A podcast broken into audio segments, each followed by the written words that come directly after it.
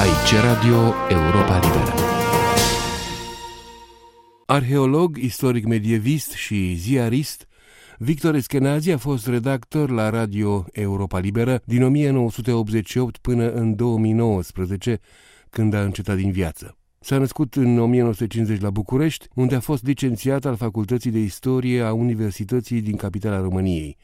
A profesat apoi ca arheolog, medievist și cercetător științific la Centrul de Istorie și Teorie Militară până în o mie nouă sute optzeci și unu, după care s-a specializat în istoria evreilor din România.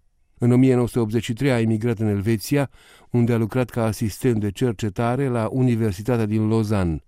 A fost colaborator extern al postului de radio Vocea Americii și redactor la B B C între o mie nouă sute optzeci și patru - o mie nouă sute optzeci și cinci.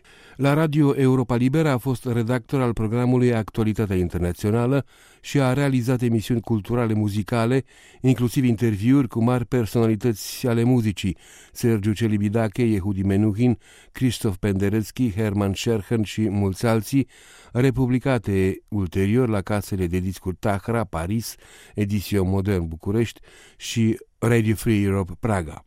În o mie nouă sute nouăzeci și șapte a realizat și prezentat serialul Notațiile muzicale din jurnalul lui Mihail Sebastian, difuzat în cadrul emisiunii Univers Cultural de la Radio Europa Liberă. A fost titularul rubricii Cultură și Politică, difuzat în fiecare miercuri la postul nostru de radio. Între lucrările publicate amintim aici Izvoare și mărturii referitoare la evrei din România, volumul unu, București, o mie nouă sute optzeci și șase - o mie nouă sute nouăzeci și cinci, Bibliografia evreilor din România, în colaborare, Tel Aviv, o mie nouă sute nouăzeci și unu, Fondation Humbert doi et Marie José de Savoie, Catalogue des livres imprimés, Torino, o mie nouă sute nouăzeci și opt, Moses Gaster, Memorii, Corespondență, București, o mie nouă sute nouăzeci și opt, Hermann Scherchen, Viețile unui dirijor, volumul unu, Memorii, volumul doi, Scherchen și România, Ploiești, două mii trei - două mii cinci. A semnat numeroase studii și contribuții în reviste de specialitate. A tradus și a notat volumul Gottfried Wagner, Moștenirea Wagner, o autobiografie, București, două mii unu. A fost colaborator permanent cu o rubrică de informație muzicală la săptămânalul Suplimentul de Cultură de la Iași. În încheierea acestei prezentări vă propunem să ascultați câteva fragmente din evocările unor oameni care l-au cunoscut pe Victor Eskenazi și i-au fost aproape. Victor avea o gândire sclipitoare, o gândire cu orizonturi largi și foarte flexibilă, dar se remarca la el totodată o mare fermitate. Nu ne lăsa să uităm că, în anumite chestiuni, pur și simplu nu se pot face compromisuri și îl admiram pentru asta. Mihai Vasilescu, cunoscut și sub numele de Edgar Celaru. Dacă se poate vorbi despre aristocrația a jurnaliștilor radio, a criticilor muzicali, a istoricilor sau a prietenilor, ei bine, dacă există așa ceva, atunci Victor a fost nu foarte departe de vârful piramidei ei. Dorian Galbinski, cunoscut și sub numele de Dorian Galor.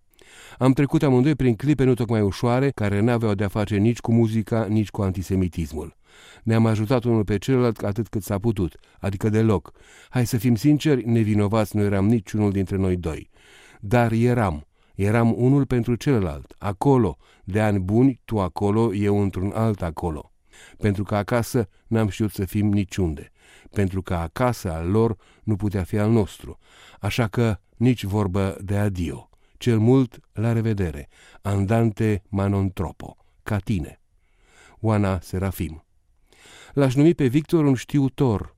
Poate mai potrivit ar fi folosirea termenului din engleză knowledgeable. Un om care știa multe și știa bine, cu cunoștințe solide în istorie, politică, literatură și în muzică, domeniul cel mai apropiat de sufletul său și căruia i-a închinat aproape total ultima parte a vieții. Liviu Rotman. Scrierile lui Victor erau întotdeauna riguroase, limpezi la obiect, știa să păstreze tonul echilibrat, era structural opus patimilor politice și detesta orice formă de șovinism. Nu dădea lecții, avea bucuria de a împărtăși gândurile sale despre artă, îndeoseb despre pictură și muzică. Victor a făcut parte dintr-o echipă care a avut și are ca scop apărarea adevărului împotriva mistificărilor de orice fel. Când a fost nevoie, a știut să afirme apăsat valorile în care credea și credem, să se odihnească în pace. A fost un drept. Vladimir Tismăneanu.